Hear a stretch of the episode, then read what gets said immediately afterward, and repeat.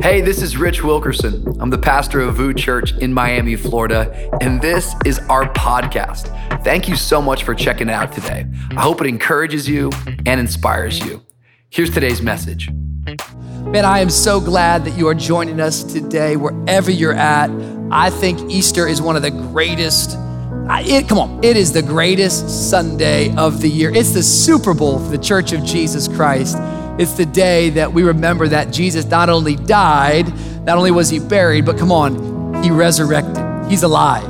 And today I believe the Lord has given me a word. I want you to quickly turn in your Bibles to Mark chapter 15. If you're part of the VOUS community, you know that we are in uh, our fourth month now studying this gospel, uh, the Gospel of Mark. We started back in January and we will finish it uh, when we get into the month of June. But Mark chapter 15 is where I want to turn your attention. And I want to read the account of Jesus' crucifixion from uh, the perspective, or I should say, uh, from the Gospel of Mark. Mark chapter 15, verse 33. It says, At the sixth hour, darkness came over the whole land until the ninth hour. And at the ninth hour, Jesus cried out in a loud voice, Eloah, Eloah, Lama Sabachthani which means, My God, my God, why have you forsaken me? Now, when some of those standing near heard this, they said, Listen, he's calling Elijah. And one man ran, filled a sponge with wine vinegar, put it on a stick, and offered it to Jesus to drink. Now, leave him alone. Let's see if Elijah comes to take him down, he said. With a loud cry, Jesus breathed his last. The curtain of the temple was torn in two from top to bottom. When the centurion who stood there in front of Jesus heard his cry, saw how he died, he said, Surely this man was the Son of God. I want to take a few moments today, and uh, if you're taking notes, I sure hope that you are. Uh, research tells us that people who take notes get bigger mansions in heaven, okay? So if you're taking notes today, I want you to title your notes, The Best Day ever. Come on, in the chat right now, if you're watching on YouTube, can you just put the best day ever? Come on, look at your neighbor. Say, neighbor, today we're talking about the best day ever. There you go. There you go. I like the participation. The best day ever. You know, when I think back on my life, there's a lot of great days. I mean, the day that I met Jesus, wow. My life, that's the best day ever in my life. Uh, the day I met DawnCheré, hello, that girl, she stole my attention from the very moment I put my eyes on her. But when I think about after meeting Jesus and after getting married to DawnCheré and meeting her, the best day for me in my adult life was the day my firstborn son, Wyatt Wesley, was born. I mean, there is just nothing like the first time you bring a child into this earth. And I, was just thinking about it the other day because uh, Man, this was pre COVID. He was born in 2018. And if you know me, I like to throw parties. I like having people around. And so when my son was going to be born, I just invited everybody that I knew. In fact, I, I, invited Mr. Pierre, who was on the maintenance team at the JDD location. I said, Mr. Pierre, you got to be there. He came. I mean, eh, it was like 50 people deep up in the hospital. In fact, after my wife gave birth, she had a C-section. We were taken back to, you know, our, our room that we set in for the next two or three days. I had food catered in there, and people came and were hanging out in the back. The noise got so loud that security was called on us. Okay, you don't know very many people that their hospital birth party got shut down because of a noise ordinance. Yo, I did that right here. I, we did that, okay? That's what I'm talking about. I mean, I love to party. It was the best day ever. But I suppose the reason why it was the best day ever is not just because man, I mean, bringing a child into the earth is a miracle. I mean, there's, there's, there's no love like it, it's unexplainable. I mean, the idea that we get to partner with God and help create a soul is the greatest privilege of a lifetime. All of those things matter. But I, I suppose the thing that, that really makes it the best day ever is because that great day, well, it was preceded by a whole lot of hard days, a whole lot of bad days. If you're new to the VOUS community, maybe it's your first time at VOUS Church. Maybe you're at our SOMI location. Today is the first Sunday we've ever opened it up on Easter Sunday. So cool to see it full of people. Maybe you're at Jungle Island. Uh, maybe you're watching online. But if you're new to our community, my wife and I have been married now for 14 years, just celebrated 19 years of hanging out. Uh, but uh, we went on an eight year journey of infertility. For eight years, we were unable to conceive a child, and doctors told us most likely it was going to be impossible. And I would never trade our story for anything because what I learned about God and what I learned about myself in that season, uh, nothing, it, it was miraculous what He did in our lives. He taught us so much. But I would be lying to you if I didn't tell you that there was a lot of difficult days, a lot of challenging days, a lot of hard days. I don't know. I think in all of those days of wondering and praying and wishing if we were ever going to have a child, I think just something happens as you wait that long, as you wait eight years, that when you're finally holding your miracle, when you're finally standing in the moment that God has shown up, I don't know about you, but all of that waiting, it tends to create a greater appreciation. You see, it's called the power of contrast, that the best days are often born out of the worst days. You can't appreciate the good if you aren't aware of the bad. And it was that eight years of waiting and pain that made that day that my son was born that much better. It's why we shout, best day ever, because we know about the pain and the struggle and the strife that we went through to get there. Today is Easter Sunday. And today is truly the best day ever. It's the day that we are reminded that Jesus Christ resurrected from the grave. In fact, Paul the Apostle would say, without the resurrection, our faith is futile.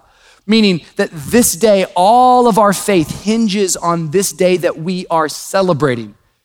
Yet I hope you understand today that the best day ever was preceded by some of the worst days ever, that Jesus had to go through the most difficult trial, the most horrendous, awful, tormenting pain in order for us to step into the best day ever. And I just thought before we celebrated the resurrection that we would take a moment to look back on Mark's account of the worst day ever, which was the day that Jesus died on a cross. The scripture says that at the sixth hour, darkness came over the whole land until the ninth hour. Now, we must remember that the Jewish timetable used 12 hour clocks. Uh, they would have a 12 hour night and 12 hour day. So when it says the sixth hour, the sixth hour of day means it's 12 o'clock noon. So, so Jesus is up on this cross at high noon, but at high noon, the Bible says that a darkness comes over the land. Now, now this darkness, uh, some say it could have been an eclipse, but because this was Passover season, most likely it was a full moon, so an eclipse is sort of out of the question. Uh, some think it might have been a sandstorm, but because it's springtime, there was so much dew on the ground, the likelihood of a sandstorm is out of the question really where we land. The reason why darkness overcame the land was because this is the response of God's judgment and wrath. The prophet Isaiah said that darkness will overcome the land when God's judgment comes. And God's judgment was coming that day. And so at high noon, a supernatural phenomenon took place. Darkness covered the land because God's judgment was getting ready to fall upon Jesus. Say, why was Jesus being judged? Well, Romans chapter 6, verse 23, it tells us, For the wages of sin is death, but the gift of God is eternal life. See, whoever you are today, we're so glad that you're in church. Thank you for tuning in. But you need to know that whoever you are, wherever you come from, every one of us are sinners. We've all fallen short of the glory of God. Make no mistake about it we have fallen short of God's standard. We've all lied, we've all cheated, we've all stolen, we've all had an impure thought, we've all missed the mark. And the scripture says the wage or the payment for missing the mark is death. So all of us deserve death. All of us deserve God's judgment. But on this day, when Jesus is on this cross, Jesus is taking the place for you and for me, and God's judgment is not falling on you and me, it's falling on Jesus. This darkness reminds us of the moment in the Old Testament when Moses has gone to Pharaoh and he said to Pharaoh, Let my people go. You see, the Israelites were in bondage, they were in slavery for hundreds of years under the Egyptian empire. And God had sent Moses to deliver the people. And when Moses gets to Pharaoh and says, Let my people go, Moses says, No, I don't want to. So God begins to send plagues, 10 plagues to be exact. First plague, second plague, third plague. And every time the plague hit the land, Pharaoh got upset, but his heart was still hard. It wasn't until the 10th plague. The 10th plague was known as the angel of death. And when the angel of death came over the land, darkness came with it, and every firstborn was slaughtered and put to death by the angel. However, God made a way. God created a provision. God said, if you will obey me and do what I say, there is a way that you don't have to face the punishment of the angel of death. You can be spared. What was the way, you might ask? God said, I want you to take a lamb, slaughter the lamb, take the lamb's blood, paint it over your doorpost. And so when the angel comes in darkness, every house that's been covered in the lamb's blood, that angel will pass over that house. Well, that evening when the angel came, all of the Israelites had lamb's blood over the doorpost. Therefore, it was only the Egyptian homes who did not obey the word of God, who found their families and their livestock, all of the firstborn slaughtered. It was at that moment that Pharaoh said, The people can go, get them out of here. I don't want any more problems with your God. Would you believe that every year after that, Israelites or Jewish people, they have a holiday. It's called Passover. And at Passover, they remember what they think is the best day ever the day that Egypt let them go free, the day they got their physical freedom. Oh, friend, I don't think it's a coincidence today that Jesus Christ, the Lamb of God who came to take away the sins of the world. I don't think it's a coincidence that he's being crucified on Passover. You see, Jesus, as he's on that cross being crucified as Passover, he is the Lamb of God. And in the same way that lamb's blood was painted over the doorposts, now Jesus Christ's blood is painted over the cross. And anybody who would get under the cross, anybody who would put their faith in Jesus, anybody who would put their trust in the Messiah, God is saying, My judgment will pass over you and it will land upon Jesus. He is the Lamb of God who has taken our sins. He was punished so that we might be rewarded. Come on, somebody, give God some praise wherever you're at today. This is good news, the best day ever. God is saying, You thought Passover was the best day. You haven't seen anything yet. For when Jesus Christ died up on that cross, he wasn't announcing a physical freedom, he was announcing a spiritual freedom, a soul freedom. That my soul is free and liberated. The scripture says in Mark chapter 15, verse 34, that as darkness covered the earth, it lasted from 12 o'clock noon to 3 p.m. in the afternoon. Watch this, verse 34. And at the ninth hour, Jesus cried out in a loud voice, Eloah, Eloah, Lama Sabachthani, which means, My God, my God, why have you forsaken me? Notice Jesus does not cry out, my friends, my friends, why have you left me? He doesn't say, My head, my head, my, my head hurts.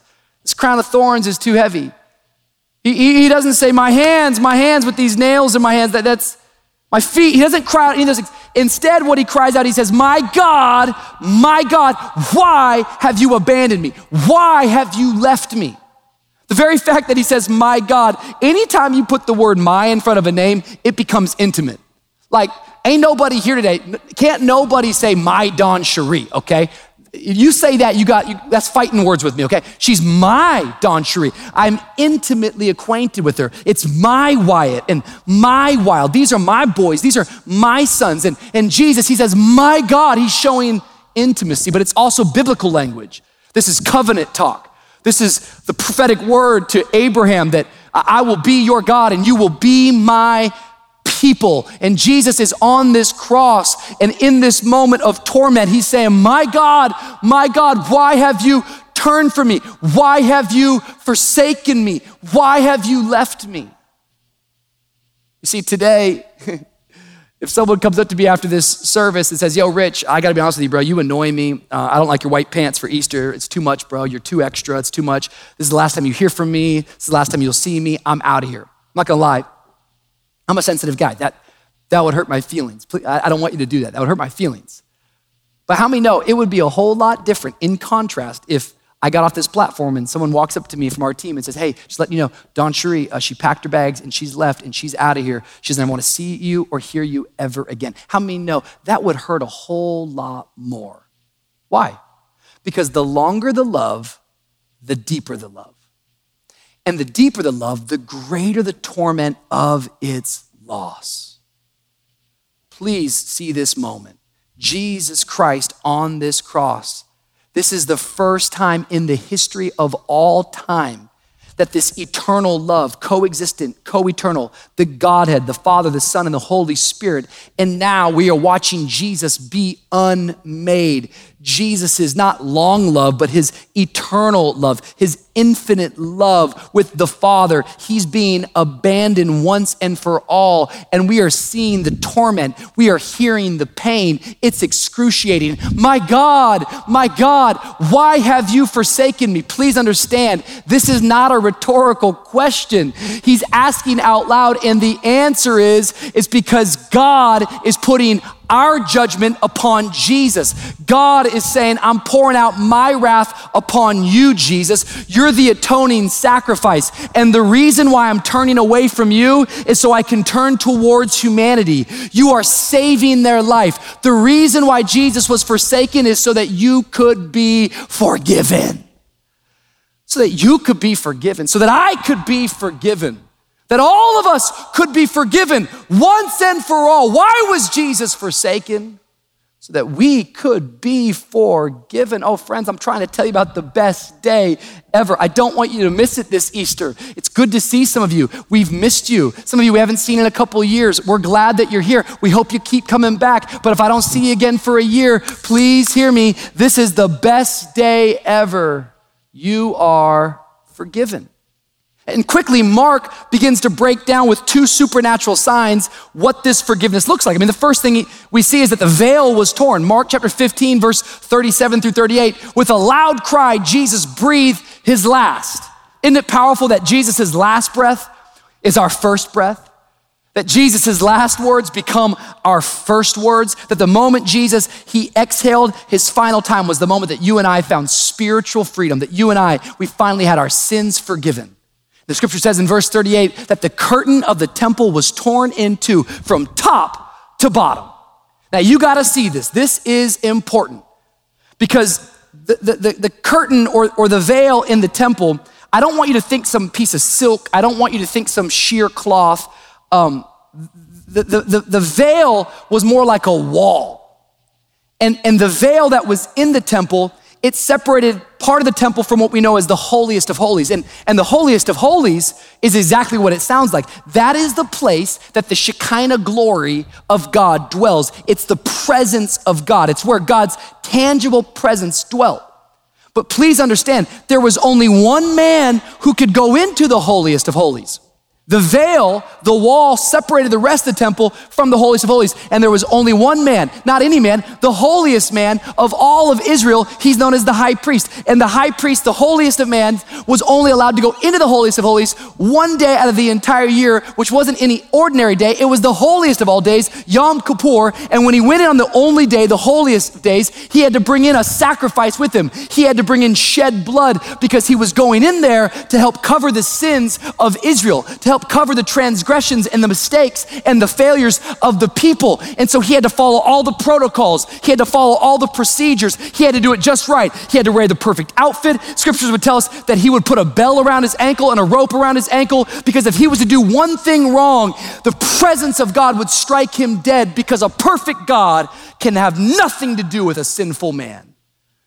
And so the high priest would make his way into the holiest of holies and if for some reason he did something wrong, he would be struck dead and he'd have to be pulled out of the holiest of holies.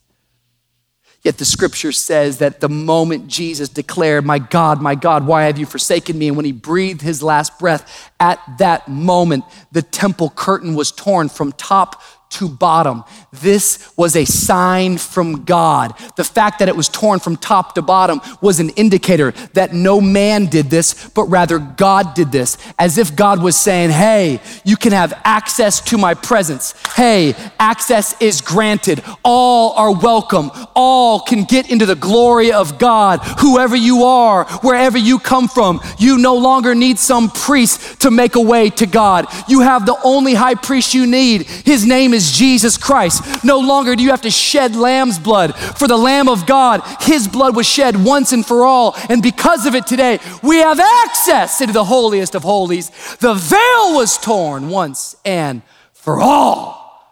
And immediately, Mark lets us see the very first person to walk into the holiest of holies, the very first person to enter in through that torn veil. It is the centurion. Mark 15, verse 39. It says, And when the centurion who stood there in front of Jesus heard his cry and saw how he died, he said, Surely this man was the Son of God. Woo! Those of you that have been on our journey, we've been studying the Gospel of Mark, and as I keep saying, come June, we're going to get to the end. Today, we're, we're fast forwarding to the end because it's Easter. But what's important about this moment, we are 15 chapters into Mark, and would you believe this is the very first time any human being has confessed out loud in belief that Jesus isn't just the Messiah, but rather he is God? And who confessed it? Was it one of his disciples? Was it a Pharisee? Was it somebody who knew the Jewish tradition? No, it was a pagan Roman soldier. It was a centurion.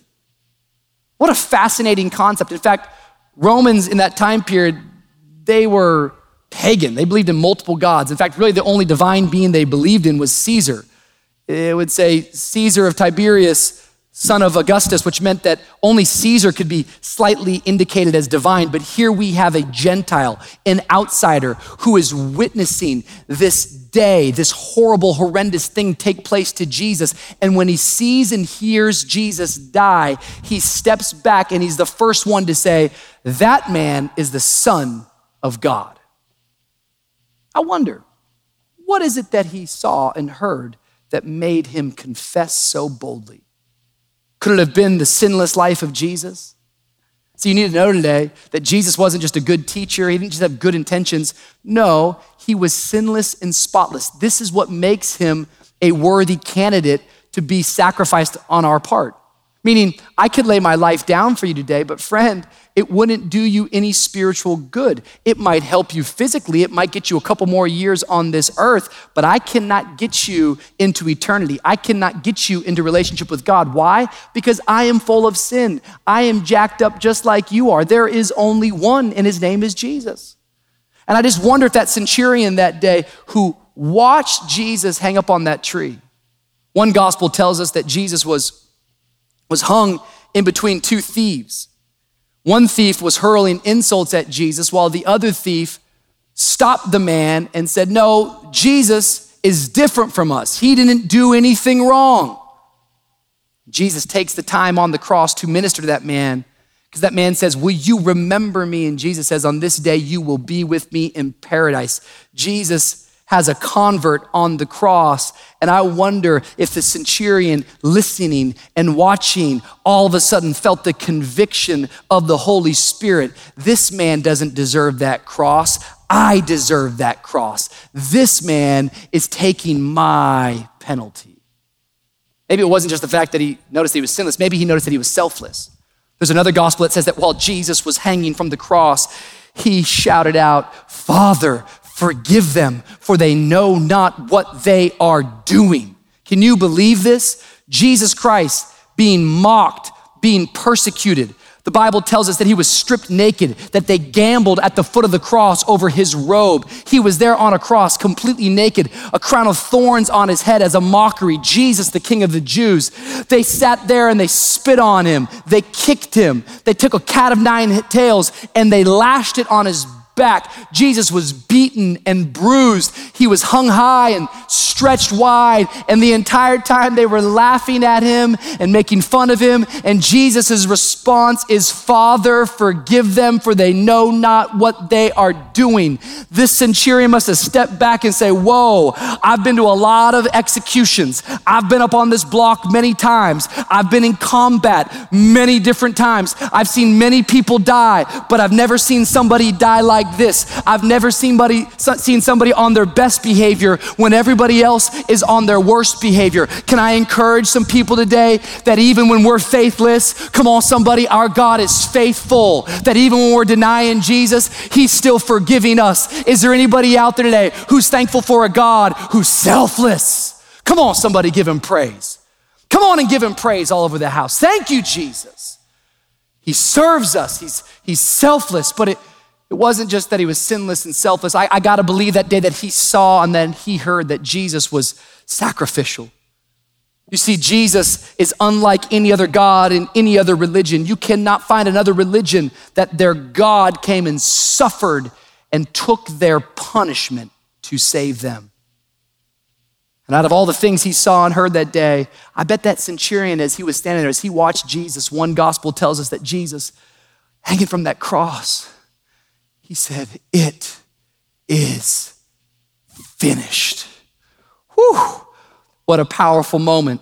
When Jesus says, It is finished, I want you to understand what he meant.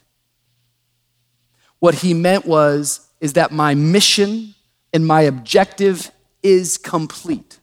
See, I gotta believe that this centurion, when he was sitting there and he heard Jesus say, It is finished, he probably started to wonder, wait a minute, wait a minute.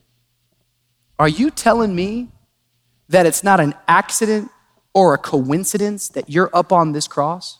Wait a minute, wait a minute. Are, are you telling me that you're on this cross on purpose for a purpose? What do you mean it is finished? See, Jesus was on that cross and he says, It is finished. What he was saying is, is that the system that it takes to get to God has now been destroyed and eradicated because he has fulfilled it. He didn't abolish the law, he fulfilled the law. And what he is saying is, no longer do you have to go through all these steps, but now you can simply come through me. Access is granted once and for all. It is finished.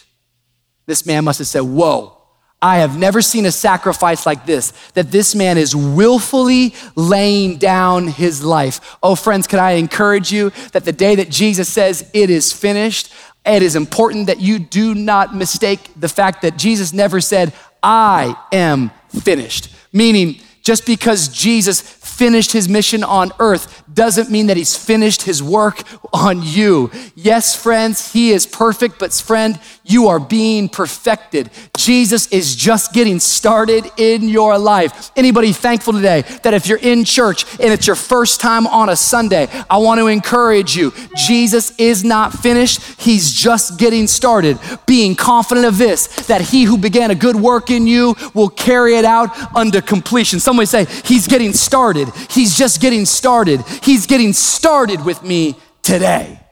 Jesus just getting started with you. It is finished. He's not finished. He was forsaken that we might be forgiven. This is the best day ever. Jesus' worst day, oh, friends, is our best day. Yet I think the thing that makes me so sad as I'm preaching today on this Easter Sunday is that so many of us in this room, we're hearing this, but we let it go in one ear and out the other. And we come into church, but we leave just the same. And what happens is, is the moment we walk out of these doors, we stop believing in the sacrifice. We stop believing in what Jesus did on our behalf. And you know what happens? Shame stops us from receiving. So many are watching today right now on YouTube so many of you are in one of our locations, and shame has you paralyzed. Shame is stifling your walk. You're here today and you're saying, But Rich, you don't know my story. Rich, you, you don't get what I've done. You don't know my mistakes. And many of you today, you, you feel insecure and you feel weak and you feel like God is angry at you and God is mad at you and God doesn't love you. And it breaks my heart because I want to remind you there is no sin too big for God's grace. There's no sin too big for God's grace. And if you're breathing right now, God is still writing your story. If you have a pulse, God's plan can still prevail for you, but you have to believe in what He did. You have to receive it. You cannot achieve it. Too many of us, you're saying, but Rich, I know, but you don't, you don't know what I've done, and you don't know my mistakes, and you don't know my hardships, and you don't know how I feel. And you're right. Don't know how you feel. But for a moment, let's put that to the side, how you feel. I wonder, have you ever thought about, I wonder how God feels? Have you ever um, attempted to serve someone or love someone, but they just wouldn't receive that which you have done for them? I'm thankful today that we're gathering in person. It is fun to be around people. It's fun to be in church. I'm grateful that people are gathering. This is so cool because one year ago on this Sunday, yo, it was a whole different story. It was quarantine. Come on, somebody in the chat, tell me what you did last Easter on during quarantine. I want, I want to know what you did. Did you watch VOUS Church online? That's what I did. I was quarantined with my two sons, my wife, my brother in law, David D., and our friend Allison, who was helping us with the boys. We had four adults, two little kids in this tiny little house. And last Easter, we got up and we put our clothes on and we watched church online. And I was thankful that we had a community and we had a way of technology. But I gotta be honest with you, I was missing this. I was missing being in God's presence with all sorts of people. I, I missed it.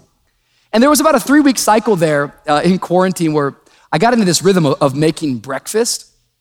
Now, I am not a cook, it's not one of my spiritual gifts, but just in quarantine, all sorts of stuff came out of me. And so for about three weeks, I was up an hour and a half early before everyone. I'd be making stuff, and I can't make a lot of things, but there's one thing I can make.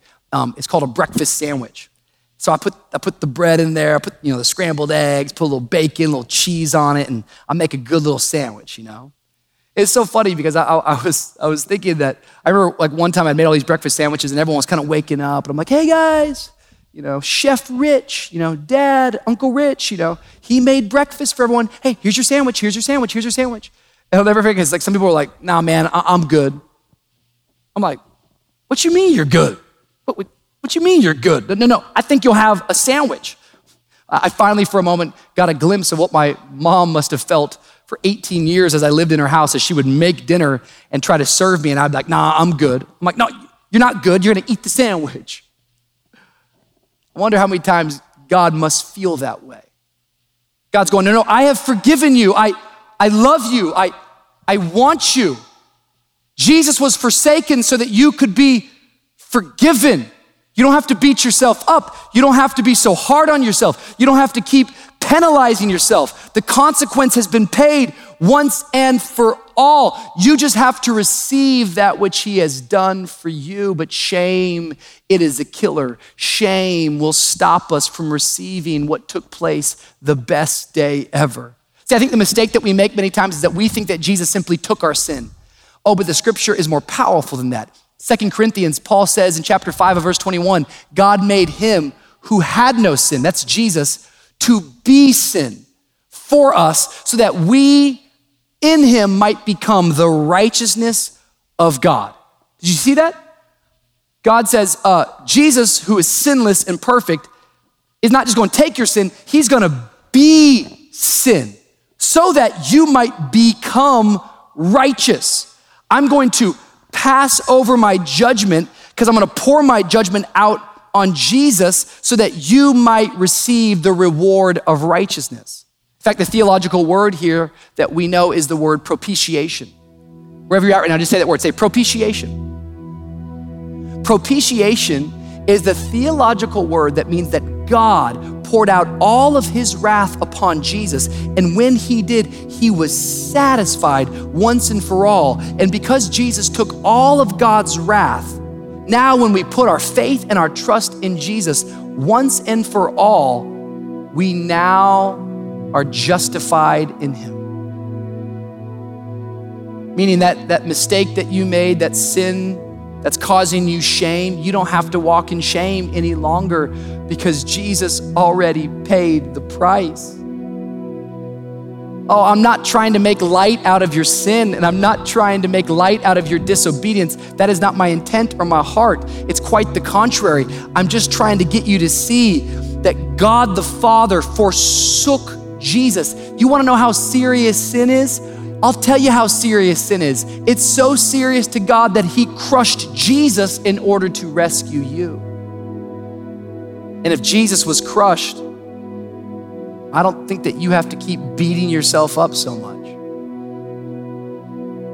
Some of us, maybe in the pandemic, we got off track. Today's a good day to get back on track.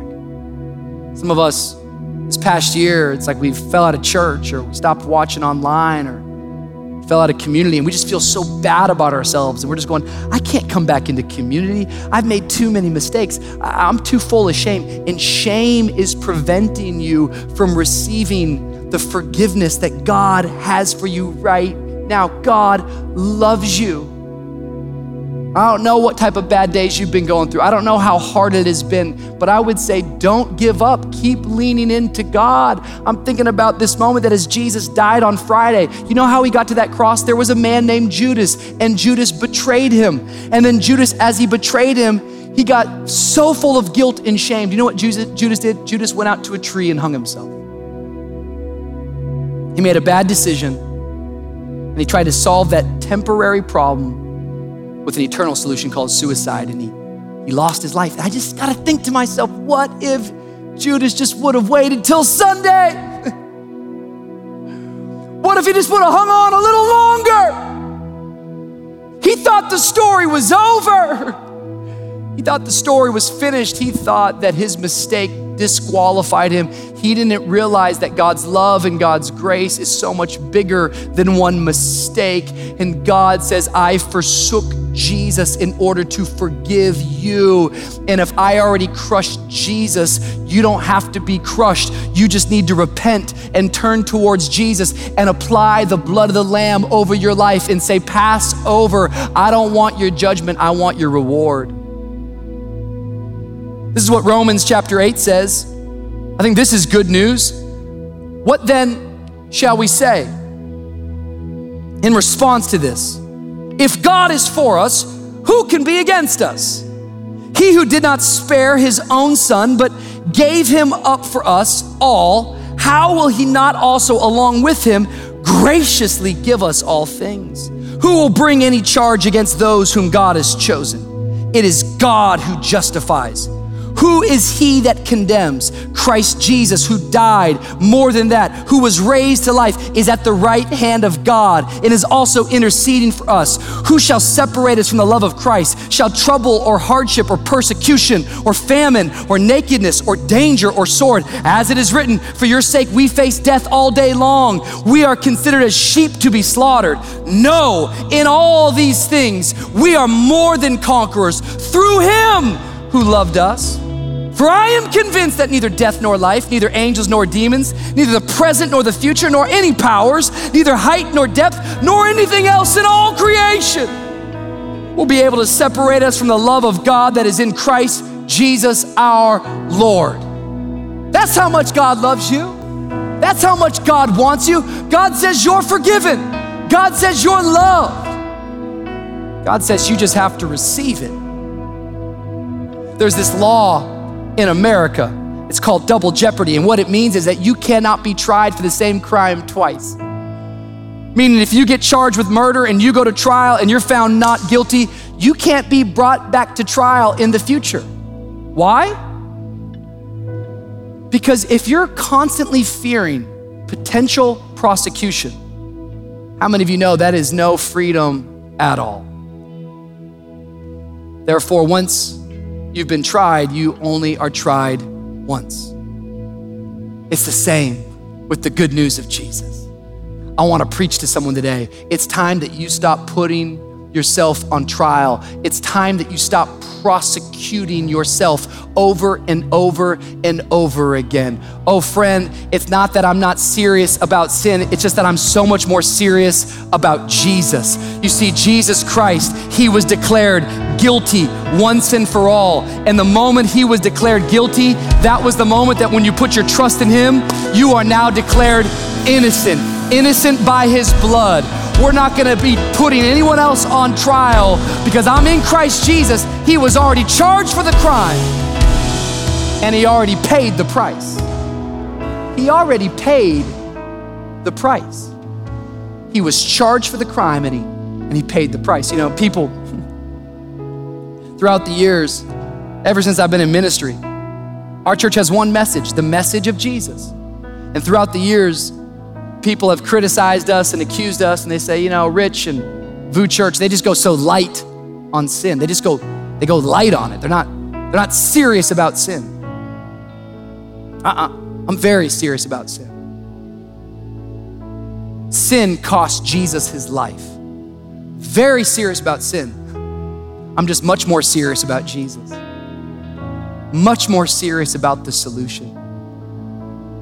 And if I get one chance to preach, I'm not gonna focus all on the sin. I'm gonna focus on the Savior. His name is Jesus Christ.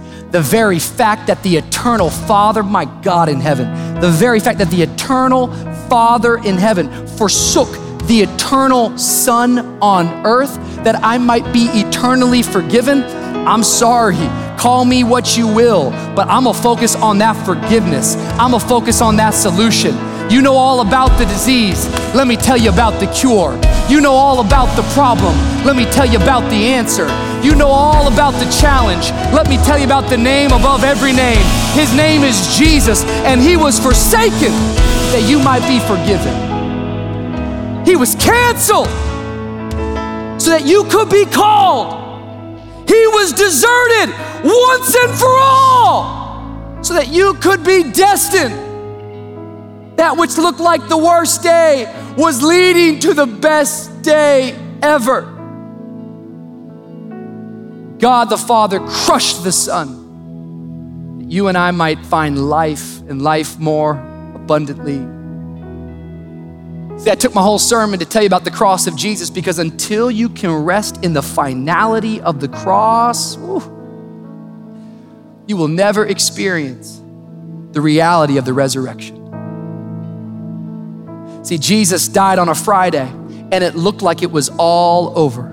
It looked like the worst day, the most horrible day, the most awful day. I don't know what type of a day you're having. I don't know what type of pain you're facing. I don't know what the challenges are that you brought in here. I don't know how, how afraid you are, how insecure. You might be depressed. You might be anxious. You might not know how you're gonna make your next bill payment. You might not know how you're gonna get your next uh, food on your table. I don't know the pain and the struggle you're going through, but I know this that on Friday it looked like it was all over.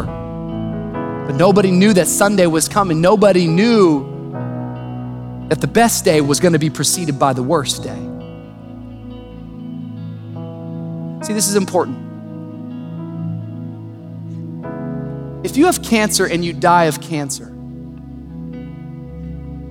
how many problems do I have to solve to help you?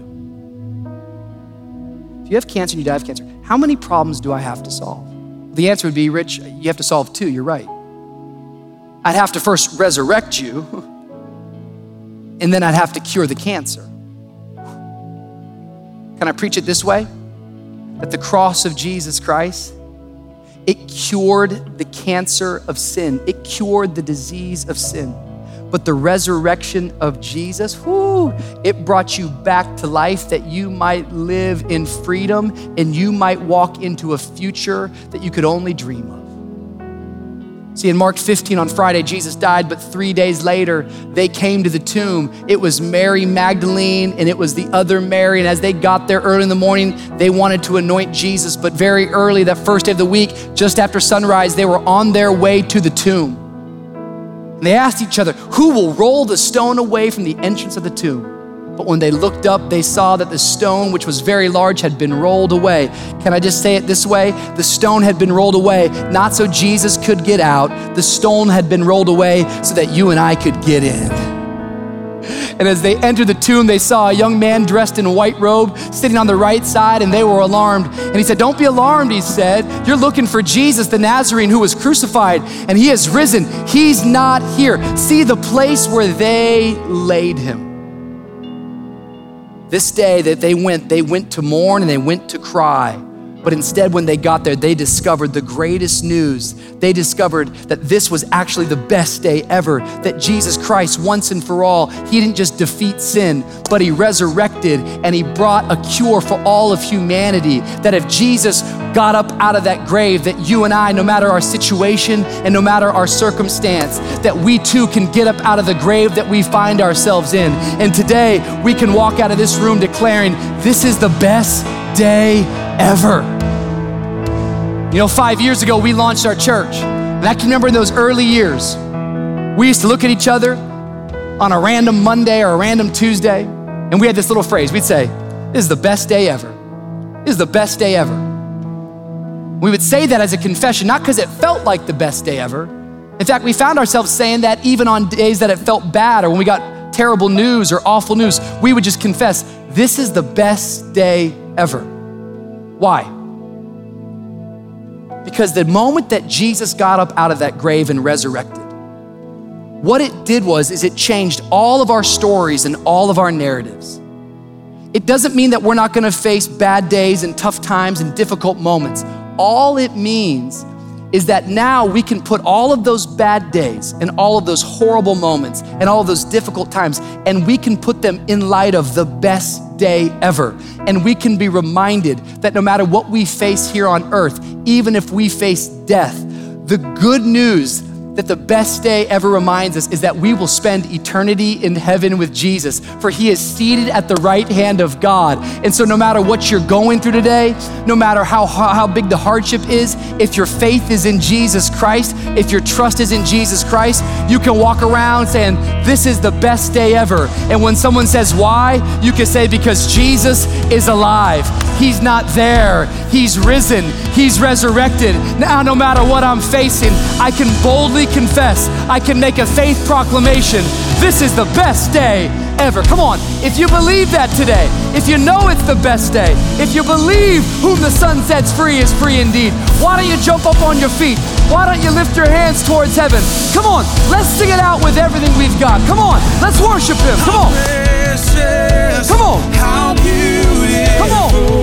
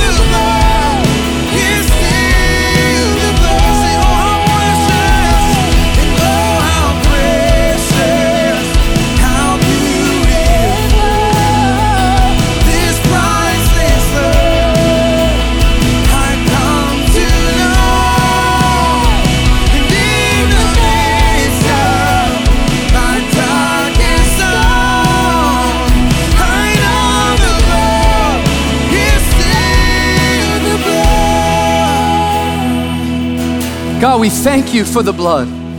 We thank you that your blood was shed.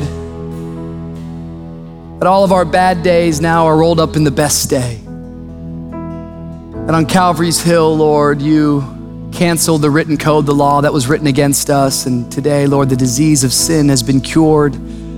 But you haven't just gotten rid of the disease, you brought us back to life through your resurrection. Now we long for the day that we spend eternity with you, and so we stand in awe of you.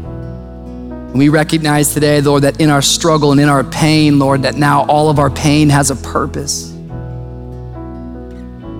that, Lord, in you, we are more than conquerors. And I just pray for people right now, Lord, that are, that are challenged, that are going through pain, that are going through difficult moments. God, that you'd encourage them right now. Encourage them, Lord. Awaken people's soul, just like that centurion right now, Lord. In fact, as you're, as you're watching today, maybe just today as I'm preaching, as I'm opening my mouth, there's no way I could ever do the scriptures justice. But I wonder if you're just getting a glimpse. Maybe you're seeing in the spiritual or hearing in the spiritual that which the centurion witnessed sinless, selfless, and sacrificial. Sinless, selfless, and sacrificial. That's who our God is. He took our place. He didn't just die for you, He, he died as you. God, his, his wrath was poured out on Jesus. Jesus was forsaken so, so you could be forgiven. Jesus resurrected so that you could walk in life and life more abundantly. Because he lives today, you can keep on going. Because he lives today, all of your bad days, well, they pale in comparison to the best day ever. Today's the best day because he's inviting you into relationship.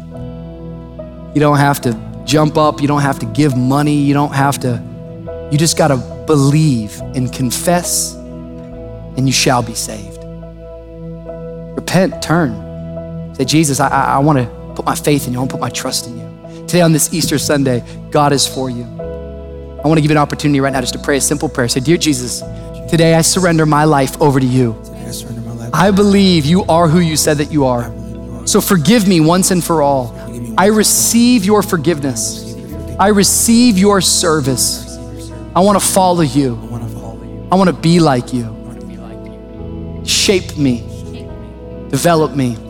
Disciple me. I want to become the person you've destined me to be. Thank you, Jesus, Thank you, Jesus. for saving me. In Jesus' name. Come on, everybody said. Come on, can we put our hands together and thank God today for people that are praying that prayer and believing that prayer? And if you just prayed that prayer, I want to say congratulations. I would just ask for a moment, just text the word decided to 786 355 3737. And our team wants to help you as you go on this journey of faith. We want to partner with you, believing that God has great things in store for you. And if you're local here in Miami, we're going to be gathering next week and really every week to come right here at our SOMI location physically 10 a.m., 12:15 p.m., 5 p.m., and 7:15 p.m. at night. If you're joining us online, well, our online times are remaining the same, but we're believing the best really is yet to come. Hey, listen, maybe you're not comfortable turning in or responding and letting us know who you are right now. We get it. It takes some time to uh, begin to trust a community. And so take your time. We're going to be right here every week doing what God's called us to do. But in the meantime, we would simply say, just keep coming back. There's something about being in church every week that makes a huge difference. We love you, church. God bless you. Happy Easter!